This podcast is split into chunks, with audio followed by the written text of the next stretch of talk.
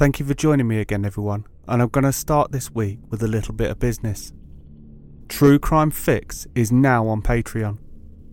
If you would like to know more, please visit www.patreon.com forward slash True Crime Fix podcast. That is www.patreon.com forward slash True Crime Fix podcast. If you do, you'll be able to get your fix a little bit earlier. Just like Ash, Ryan, Sarah, and Kay, who are my first four supporters. Thank you for your assistance in keeping this podcast going and free for the masses. So that is www.patreon.com forward slash True Crime Fix podcast. And now on to this week's episode. Hi there. I'm the host of a new true crime podcast called Dark Dark World. With Dark Dark World, we explore lesser known killers and crimes, stories that have slipped between the cracks of the mainstream true crime consciousness. My name is Jordan Crittenden. Join me as I explore this dark, dark world by subscribing to the show wherever you get your podcasts. Hey everyone, it's Jen, And this is Lindsay. and we're the hosts of Corpus Delicti. If true crime is your thing, it's ours too. And we do it with a dash of lightheartedness and a hint of southern charm. We cover both well and lesser known cases, and have also started a series where we spend weeks at a time covering cases from certain topics. Ever wondered why there are so many cruise ship deaths and disappearances? How about how crime has affected history? What about lesser known serial killers? Corpus Delicti has you covered. Episodes are released every Tuesday and can be found on your favorite podcatcher. That's C O R P U S D E L I C T I. Hope you'll join us soon. You've heard the stories of bloody murder and horrendous homicide. But what about the rest of the crimes people fall victim to every day? What about the burglar who broke into famous people's homes? What happened to the forensic chemist that falsified evidence? Who are the fraudsters, arsonists, stalkers, hackers, and more? I'm Lindsay, the host of Mugshot. Mugshot is a true crime podcast bringing you stories of the non murderous crimes you didn't know you needed to hear. Be sure to find Mugshot on your favorite podcatcher and on all social media outlets at the handle at MugshotPod. But until then, stay out of trouble, or you may end up pictured in your very own mugshot.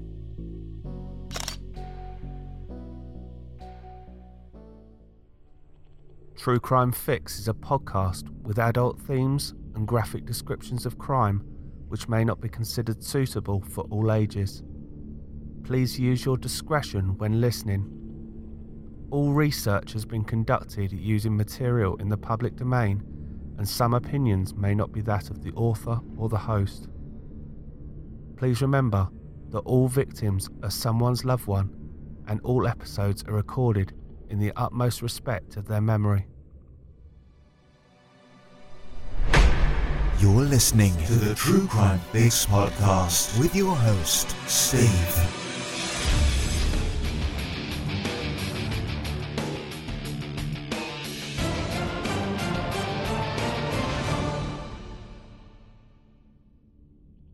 Hello again, everyone, and thank you again for joining me on what is our 14th case together. Please, before we get started, if you've liked the show so far, remember to subscribe on your chosen podcast directory, and all of the new episodes will download automatically for you upon release. I must start this show, however, with a request that you please bear with me. Due to the nature of this case, there is a number of French place names which I've tried to get phonetically spelt out for me, but I know I'll still struggle with some of them.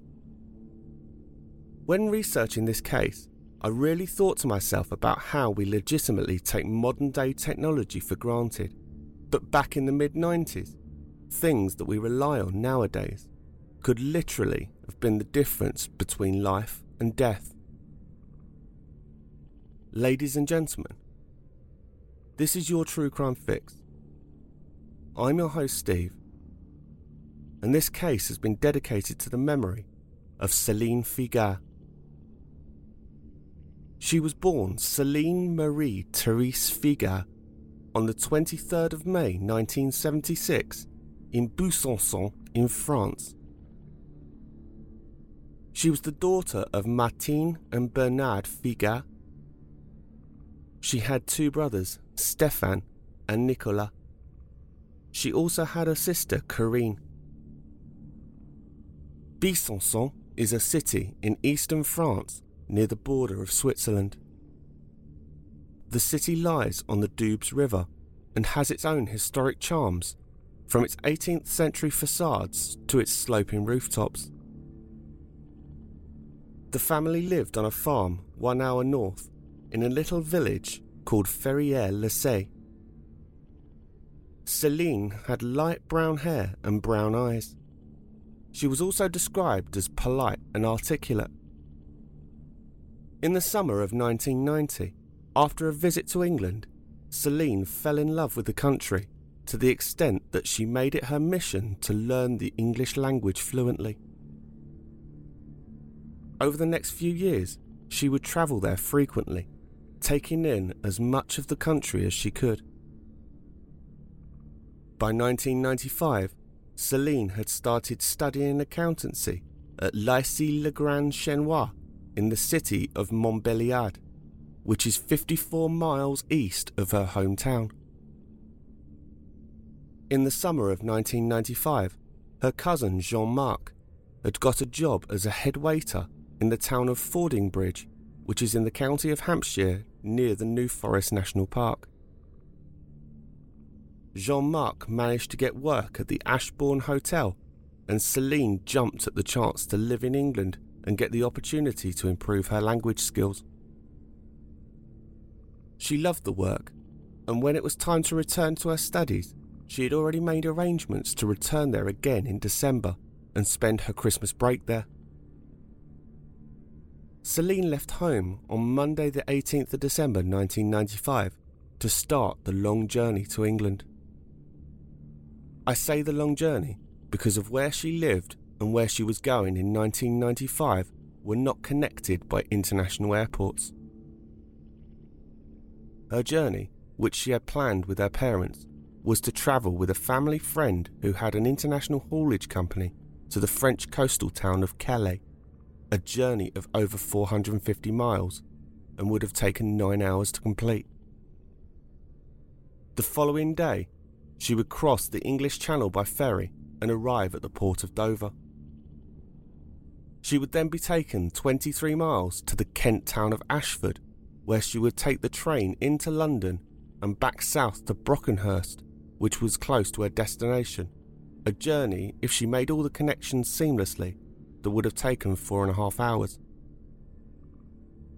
As planned, Celine met up with family friend Guy Malot in Nouvelle La La Charrette and they departed for Calais at 3 pm.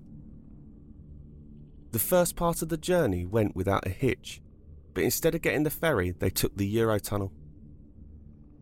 The Eurotunnel is a train service which acts as a transporter to cars and lorries under the 31 mile long English Channel at 99 miles per hour. They were therefore in the Kent town of Folkestone within 25 minutes of departure, arriving at about 1 o'clock in the afternoon. This is where the plans changed a little. Rather than transporting Celine to Ashford so that she can continue her journey by train, Guy met a fellow long distance haulage driver, Roger Bouvier, who was willing to take her to Chieveley Services near the town of Newbury in Berkshire, and she could then arrange for her cousin Jean Marc to collect her and continue the final 50 miles of her journey.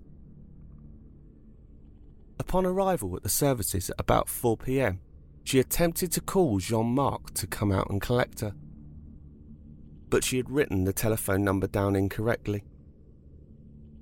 Due to an increased number of subscribers wanting a landline telephone on the 16th of April 1995, the UK went live with a change of area code, predominantly adding a 1 to the area code. For example, lines around London, which had been 081, became 0181. And specifically in Celine's case, all of the numbers in the Southampton area had changed from 0703 to 01703. As a result, she was unable to get in touch with him. Fearing that Celine was going to be stranded, Roger assisted her trying to get a lift nearer to her desired destination.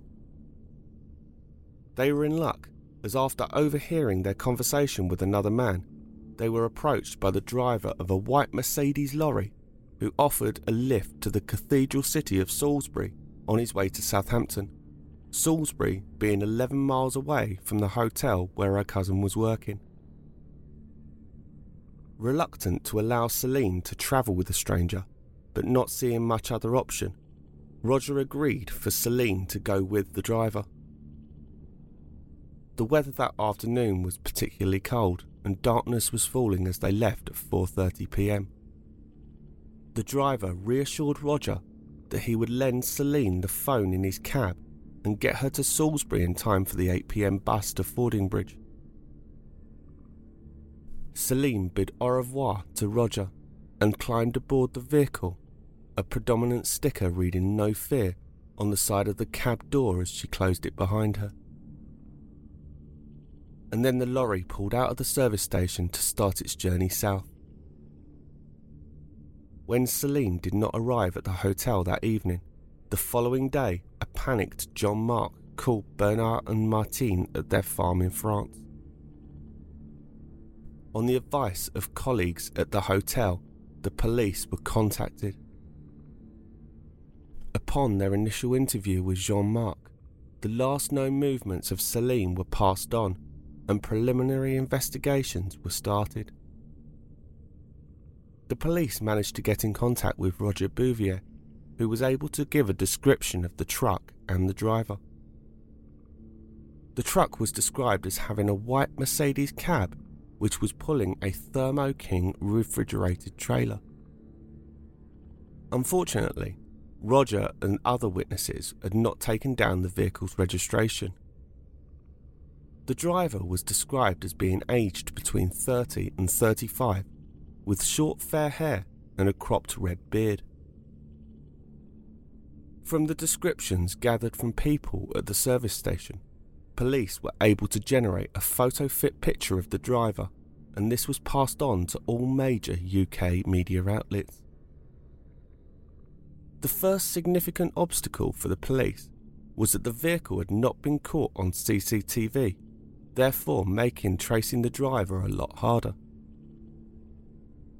there were no updates to the media until Christmas Day, when the investigators revealed that they were working on the theory that this driver had abducted Celine. The case was receiving extensive coverage in the media, as there had been a number of similar killings around the English Midlands, which was dubbed the work of the Midlands Ripper. During that investigation, it was the first time in the UK that DNA screening had been used in the hunt for a killer. In this screening program, over 5,000 men had had their DNA logged. 20 year old Samo Paul had been abducted in December 1993 from Balsall Hill, which is the red light district of Birmingham, before being found murdered in the neighbouring county of Leicestershire. A second woman who was 30 year old Tracy Turner, had been picked up at the Hilton Park Services, which is on the M6 motorway near Wolverhampton. Tracy was also murdered, and her body was found dumped near the M1 motorway in Lutterworth, Leicestershire. Both of these ladies, unlike Celine, worked as prostitutes. However, their disappearances bore a harrowing similarity to that of Celine. Was she going to be this killer's third victim? By Boxing Day, investigators were working on the philosophy that Celine had come to significant harm at the hands of her captor, and the investigation was now heading towards that of homicide. Celine's father, Bernard, travelled to the UK in order to appeal for assistance in finding his daughter. On the 29th of December, 10 days after she had gone missing, there would be a breakthrough. The first thing that anyone living in the small hamlet of Hawford in Worcestershire knew that anything was awry was when the roar of a police helicopter hovered overhead, shattering the silence of a freezing cold December day. It then descended and landed in a field alongside the A449 dual carriageway, which linked the city of Worcester and the town of Ombersley. The commotion had been triggered when a local businessman had pulled into a lay-by on the northbound stretch of the road at about midday to change a faulty window wiper blade. The businessman, who was not named in any of the reports, then noticed a naked female body in the undergrowth a few yards off of the road. As this was 1995 and there was not as much mobile technology available as there is today, the man had to return home and call the police to report his find. Within half an hour, the lay-by was cordoned off and detectives and forensics experts had arrived. At the time, there were a number of missing females, and the first thought was that this could have been the body of Louise Smith, who was an 18 year old clerical worker who disappeared after a night out at a nightclub in Yate, which is in the English county of Gloucestershire. Upon the discovery of the body, Celine's cousin Jean Marc made the 111 mile journey north to Hawford. On the 30th of December, Jean Marc formally identified the body of that of his cousin. The nationwide search for Celine Figard had officially ended in that Worcestershire woods. The post mortem took place later that day, and it was established by the coroner that Celine had initially been bludgeoned with a very heavy object, which caused a fracture on the back of her skull, but this was not established as the cause of death. This was determined to be strangulation. The marks on the body indicated that it had been done with a strap the autopsy revealed that there were no obvious signs of sexual assault, but it was determined that sexual intercourse had taken place shortly before her death, and when further examinations were conducted, it was concluded that the act was likely to have been against her will. The initial opinion of the coroner was that Celine had been dumped at the roadside no more than 24 hours prior to her being discovered the initial estimation was that she had been killed four to five days prior. Working backwards, that meant that Celine had been killed on the 22nd of December.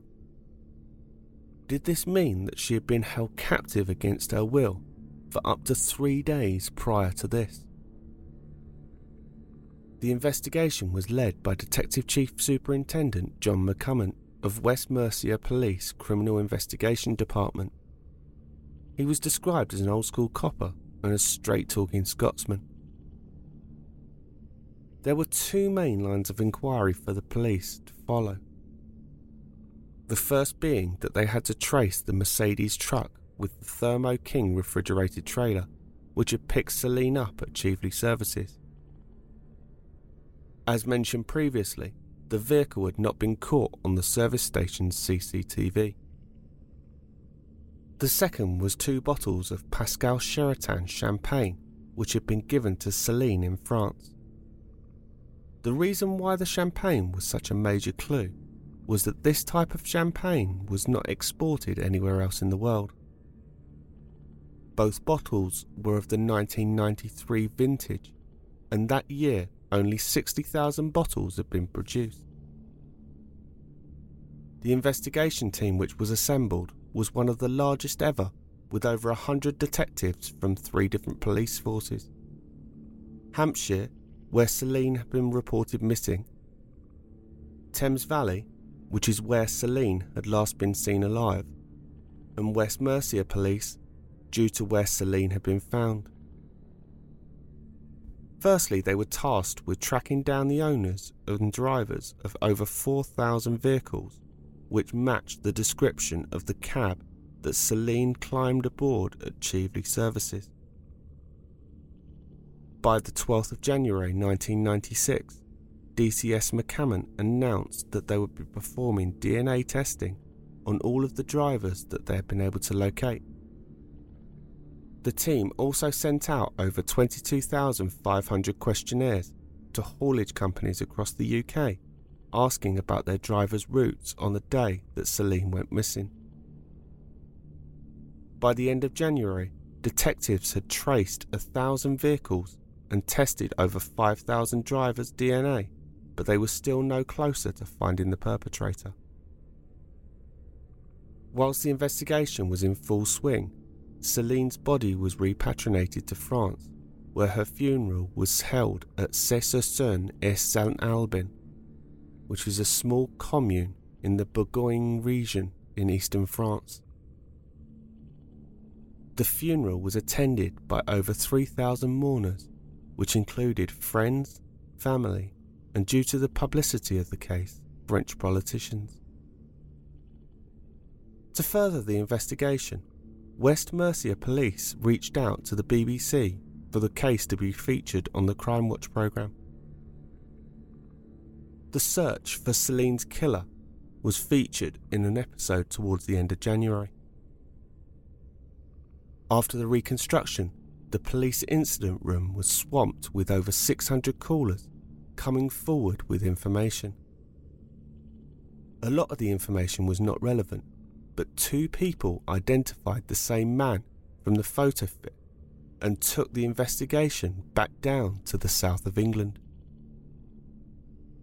The town of Poole is in the English county of Dorset and it is very popular with holidaymakers due to access of the Jurassic coast with a number of caravan parks and it is also a key spot for recreational sailing. Although the town is famous for its pottery, it is also the home of the Royal National Lifeboat Institute. In the early morning of Monday, the 19th of February 1996, Dorset police attended a property on Bournemouth Road in the Parkstone area of Poole. The home belonged to 36 year old self employed lorry driver Stuart Morgan, who was originally from Tunbridge Wells in Kent.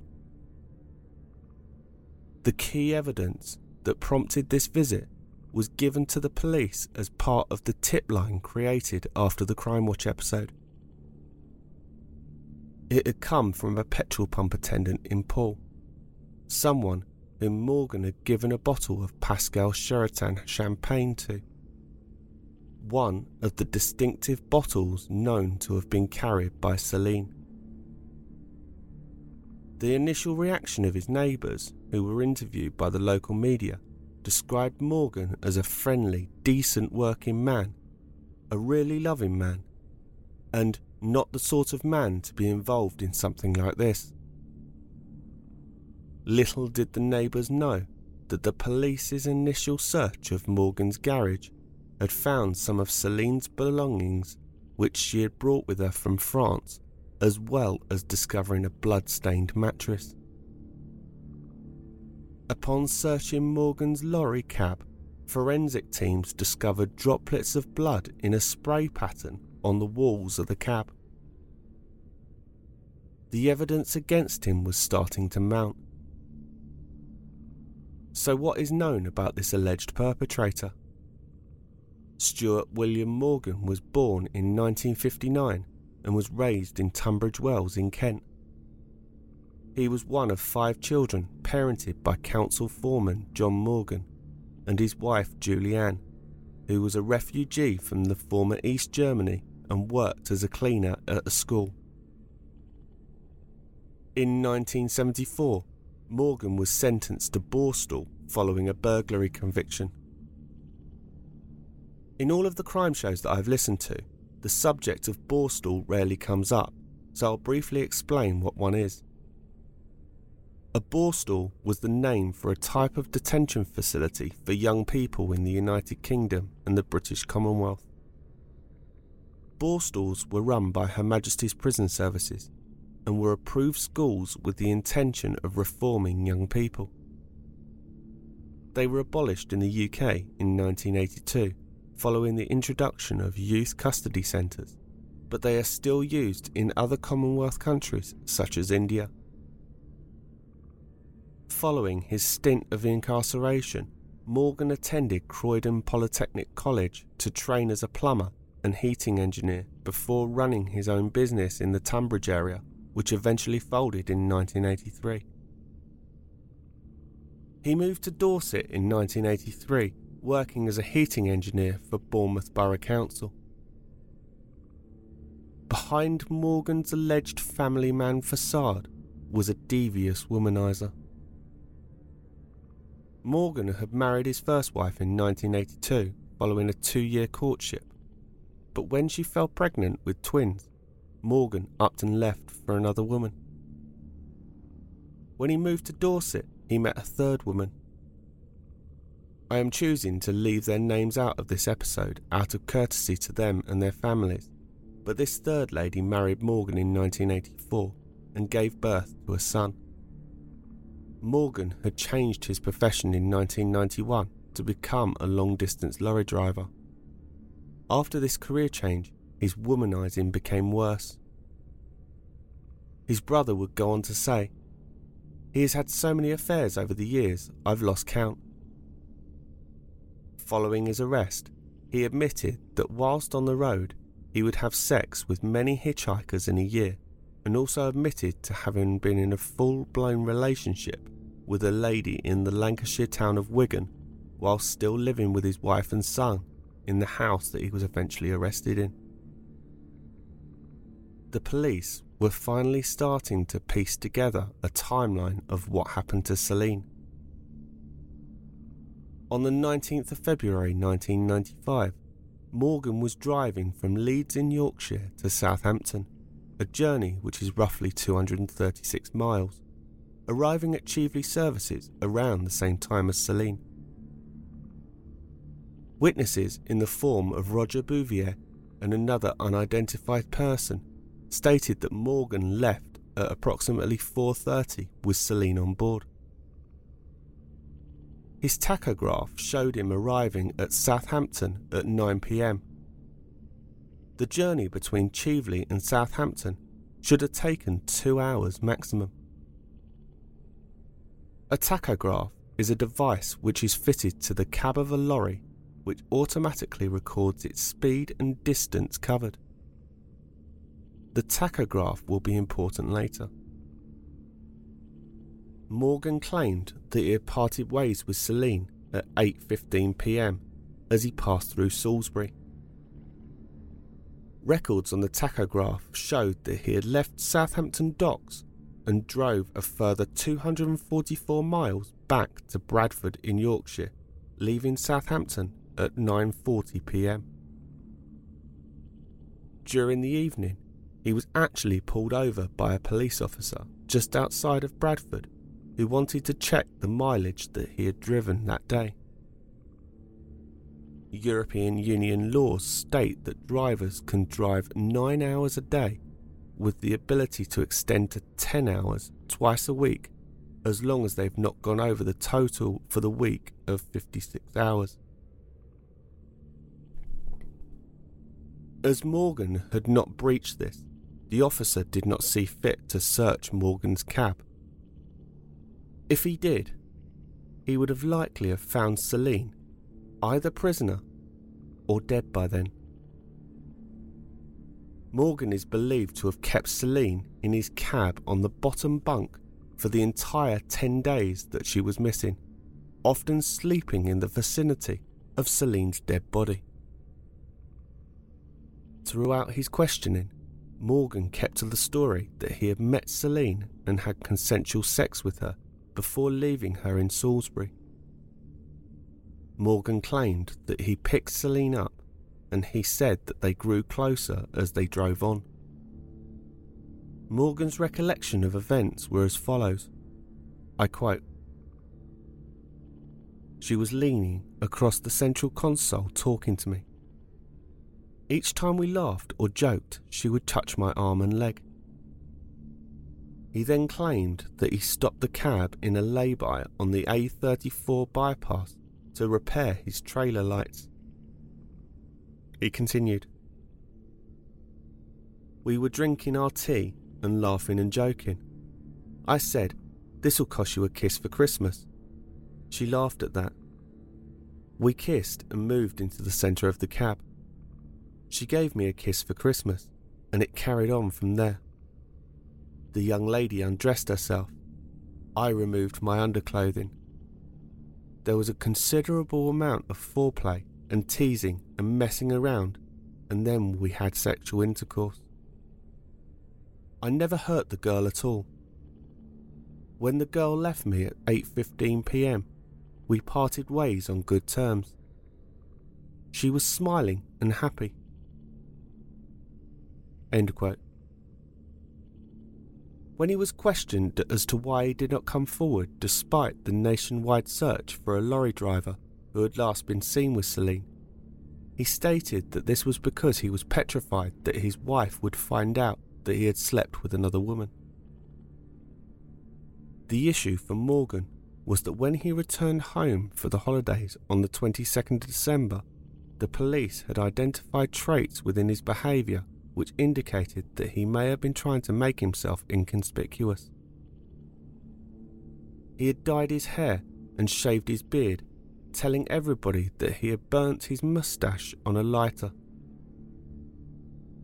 Due to the size of the vehicle, he had to park it up at the Shell petrol garage across the road from his house. In return, he gave the employees two bottles of champagne. Pascal Charatin champagne.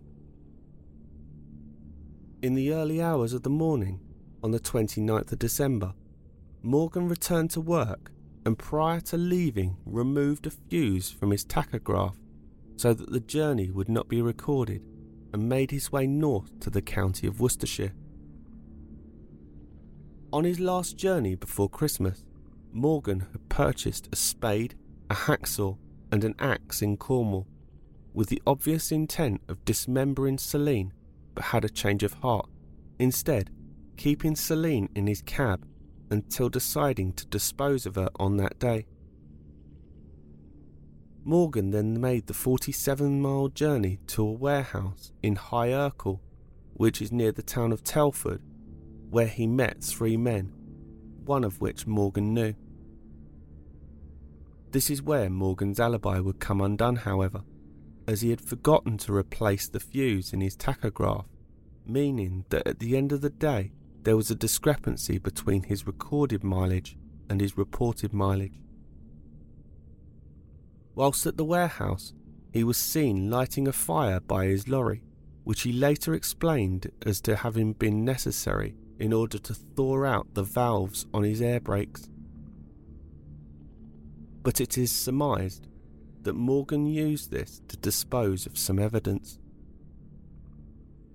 Following his arrest, Morgan appeared at Redditch Magistrates Court, where the charges were read to him on Friday, the 21st of February 1996. Whilst he was waiting for his trial, the police were able through DNA to rule out Morgan for the Midland Ripper case. The trial of Stuart Morgan began at Worcester Crown Court on the 2nd of October 1996. Mr. Justice Latham presided, with Nigel Jones QC acting as counsel for Morgan, and the prosecutor for the Crown was David Farrar QC. The jury was sworn in, and Morgan entered a plea of not guilty. Mr. Farrar presented first and told the jury they would hear a case of calculated and unmitigated wickedness. He said there could be no plainer case of murder. As the case was outlined in court, Celine's parents, Bernard and Martine, sat at a cordoned off table at the back of the courtroom. The proceedings were translated into French for them through headphones so that they could keep up with the evidence given against their daughter's killer.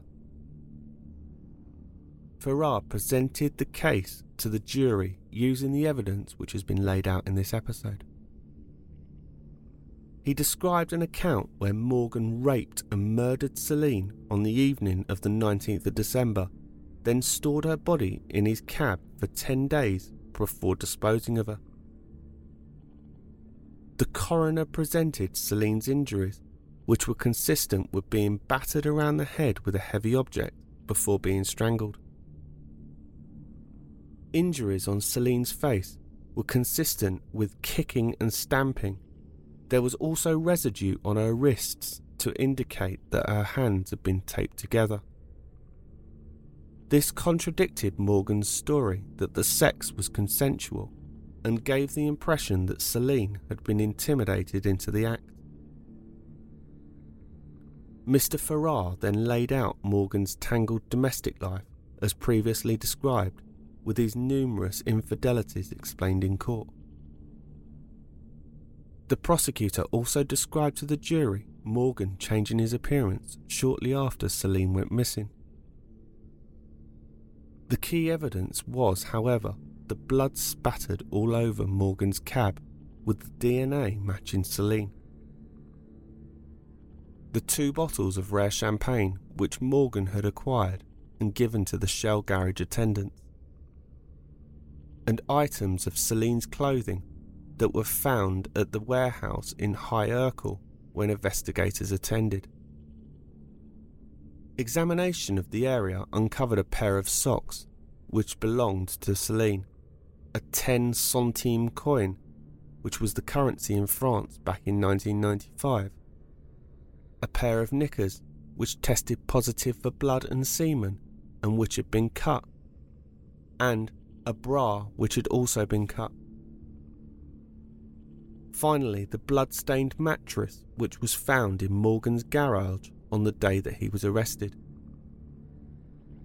Unfortunately, forensic teams were unable to determine whose DNA it was, as Morgan had doused it in battery acid. With regards to his defence, Mr. Jones said that Morgan admitted picking up Celine at Chieveley Services, but gave a warped image of her, painting Celine as a druggie and a hussy who had seduced him within hours of their meeting. Morgan stated during his cross examination, I quote, We talked about her cousin in Hampshire and her family in France, and we shared a roll up. The traffic was very heavy. I offered her a tea in exchange for a Christmas kiss, and we made love. With all due respect, sir, it made a little noise. I do not remember anything else. Grabbing his notebook, the left handed Morgan pulled himself together. I left her safe and sound, with cigarettes and chocolates. See, we separated good friends. His lawyer, Stuart Jones, quoted a witness who saw a female in her early twenties wandering around Salisbury. The female fitted Celine's description and was wearing a red beret. Morgan tried to explain that the mattress had become stained with blood because a man had laid on it after gashing his leg whilst the vehicle was on loan to another driver in 1994. Evidence was also given in court in relation to the hole in Morgan's alibi due to the deliberately tampered with tachograph. Ultimately, on the 16th of October 1996, a jury of two men and nine women, one juror having been removed for personal reasons, took three and a half hours to unanimously convict Morgan of Celine's murder. He was sentenced to life imprisonment with the recommendation that the Home Secretary, the Right Honourable Michael Howard, should decide his parole eligibility. Passing sentence, Mr. Justice Latham said, What you did to Celine has caused revulsion in the minds of all right thinking people. You're a dangerous man, and I will so report to the Home Secretary. Justice Latham subsequently set a minimum term of 20 years which was later endorsed by the Lord Chief Justice of England and Wales, Lord Bingham, and on the 4th of November 1998, the Home Secretary informed Morgan of the length of the sentence that he must serve. this would mean that Morgan would not be eligible for parole until 2016. Standing outside of the court, Bernard Figard said, This man will never pay enough for what he did. I hope he spends the rest of his days rotting in jail. To have found him not guilty would have been like killing my daughter for a second time. Speaking through an interpreter, Mr. Figard said he could not understand how Morgan could have committed such an act and then pleaded not guilty. Mr. Figard continued, Throughout the court case, he looked so detached from reality as if he was a total stranger who didn't really belong there. I just felt sickened by his behaviour. When I first laid eyes on him in May, he just had a blank look on his face, and he didn't seem to feel anything or show any remorse. He was just cold. It didn't seem to move him or affect him at all when he heard the graphic descriptions of Celine's ordeal. I wonder if he has any nightmares about what he did to my daughter. How does he feel when he remembers the desperate shout of a powerless victim? How does he feel when he remembers his own hands covered in my beautiful daughter's blood? I never really thought that Morgan would walk away from this, but my real fear throughout the case was that he may have pleaded insanity or diminished responsibility. That would have been all too easy for him. It is beyond my comprehension how a man who has committed such a horrible crime in a moment of madness could have been stupid enough not to get rid of the evidence. Far from that, this monstrous idiot kept my daughter's dead body in the back of his truck with him. What kind of creature is he? Mr. Figard said that he still feels anger towards the second truck driver, Roger Bouvier, who let Celine go with Morgan despite having reservations. Upon his retirement in 1997, Detective Chief Superintendent John McCammon was asked for an opinion of Stuart Morgan. He said, I never spoke to the guy. The actual contact was down to other officers. He writes to me, though, quite often, always complaining about something. In early 1998, Stuart Morgan appealed his conviction on the grounds that it was unfair due to the level of publicity the case had received, feeling that he had not received a fair trial. The court dismissed his application for leave to appeal against the conviction. Lord Justice Roy Beldam, giving the judgment of the court, described the evidence against the applicant as being overwhelming, as indeed it was. In January 2009, Morgan appealed again under paragraph 3 of Schedule 22 of the Criminal Justice Act 2003 to the High Court of England and Wales, requesting a review of the minimum term recommendation. This too was rejected, with the opinion being published on the 27th of July of that year. The preceding judge was Mr. Justice Openshaw, recommending in paragraph 23 the sentence is and remains a sentence of imprisonment for life. The defendant may not even be considered for release until he has served at least 20 years. That is not to say that he will be released. Indeed, he will be detained unless and until the parole board is satisfied that he is no longer presenting a risk to the public. Even if the parole board decides then or at some time in the future to authorise his release, he will be upon license, which will extend for the rest of his life. Morgan's parole was rejected in February 2016. When it comes to Celine, however, the local community never forgot. A memorial garden dedicated to Celine was planted at St Andrew's Church in the village of Ombersley, close to where her body was found. It was opened on the 16th of June 1996. The garden, which was paid for by the local community, raising over £1,000 for the project, was designed by a local garden centre with a springtime theme and will flower every February with white daffodils. Many of the other flowers and plants originate from France. The man who led the investigation into Celine's murder, Chief Superintendent John McCammon, and the West Mercia Police Chief Constable David Blakey attended the ceremony with Celine's parents. Canon Peter Kerr, rector of Ombersley, said, The garden is visible and lasting evidence of the strong and insistent wish of the people of this county that Celine should not be forgotten.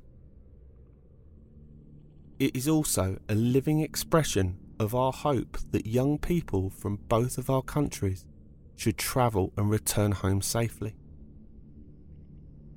So you are now aware of the tragic story of the last fortnight of Celine Figard's life. Before I leave, I want to tie up a couple of cases which I have mentioned in this episode for those who are interested. Firstly, Louise Smith, who the police considered Celine might have been when the body was initially discovered. Unfortunately, she would be eventually found on the 17th of February 1996 in a quarry in Barnhill by two schoolboys who were playing. Louise was walking home from the Spirals nightclub in Yate, which is near Bristol, in the early hours of Christmas morning in 1995 when she disappeared. At one point, 10,000 people were searching for Louise. When her body had been discovered, semen samples were found on her. By March 1997, over 4,500 men had given samples of their DNA in a DNA screening program. Among them was David Frost, a civil engineering student who had been captured on CCTV outside Spirals nightclub shortly before Louise went missing. Frost had agreed to a DNA test but left for a working placement in South Africa before the test could be carried out the police gained a mouth swab from him in March 1997 and his DNA matched that found on Louise's body. After returning to the UK, Frost was arrested at Heathrow Airport in April and charged with Louise's rape and murder. In interviews with the police, Frost initially denied killing Louise saying that he had met her as she returned from the nightclub disco on the 25th of December 1995. He had left her to walk home after a consensual sexual encounter with her, but later said that he had asphyxiated and strangled her in panic after she began crying and screaming, saying, She was crying louder and louder, and I tried to calm her down, reasoning with her then I put my hand on her mouth and tried to stop her screaming. She went silent. However, he continued to deny the murder, saying that the death was unintentional. Frost's trial took place at Bristol Crown Court on the 9th of February 1998 and was due to last two weeks. Frost, however, pleaded guilty to the murder of Louise and was sentenced to life in prison on the first day of the trial. The court heard that Frost had had a non consensual sexual encounter with Louise, killed her, and left her body on the edge of the Barnhill quarry. Passing sentence, the judge, Mr. Justice Bell, told Frost It was an evil thing that you did in the early hours of Christmas Day two years ago, taking the life of Louise Smith. There is only one sentence for murder, and that is life imprisonment.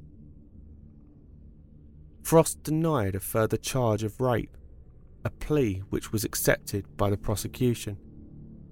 He was given a minimum term of 14 years. I have also mentioned in this episode about the Midlands Ripper. On the 3rd of December 1993, the naked body of 20 year old Samu Paul was found in a ditch near Swinford, Leicestershire, less than a mile from the M1 motorway. Three months later, in March 1994, another prostitute was found dead, stripped naked and strangled. Tracy Turner was found dumped again near the M1, just six miles away from where Samu Paul was discovered. Both murders had striking similarities in victimology, the locations that they were found in, and how they had been killed. Police quickly believed both had been murdered by the same killer, fearing that other unsolved female murders could also be the work of the same man. British criminal profiler Paul Britton was brought in to provide a profile of the individual responsible. His profile described a male, very familiar with the area, who was most likely a driver of some form, a manual worker, and a loner. The man uncovered to be the Midlands Ripper was Alan Kite, a man who used his travel and solitude along with his knowledge of the roads to abduct and kill the two women. In December 1997, at 30 years old, Kite was arrested for a rape in Weston-super-Mare in Somerset after his victim managed to escape and went straight to the police. As part of this investigation, police took a DNA sample from Kite. Whilst awaiting trial for rape, Kite was charged with both the murder of Tracy Turner and Samu Paul, as the DNA swab matched that to the sample that the police already held. In January 1999, he was convicted of the rape in Weston-super-Mare at Bristol Crown Court and sentenced to eight years behind bars. Alan Kite went on trial for murder at Nottingham Crown Court on the 28th of February 2000. The DNA evidence, along with the testimony of a number of serving inmates who told the court that Kite had confessed the murders to them whilst being on remand, ensured his conviction. The jury was unaware of his prior conviction of rape and current prison sentence when they made their deliberations. The judge said, You clearly despise these women, but it's also clear that it is you that should be despised. The judge then sentenced Kite to life in prison. So that's it for this week. Please remember, if you enjoy the show, then please subscribe on your favourite podcatcher. If you want to know more, follow us on Twitter at True Crime Fix Pod or look for our Facebook page, True Crime Fix Podcast. There is also a fan page, True Crime Fix Discussion. I'll be posting information about the week's case on there. I also have an Instagram account, so search True Crime Fix. I usually post pictures with regards to the victims and perpetrators on there.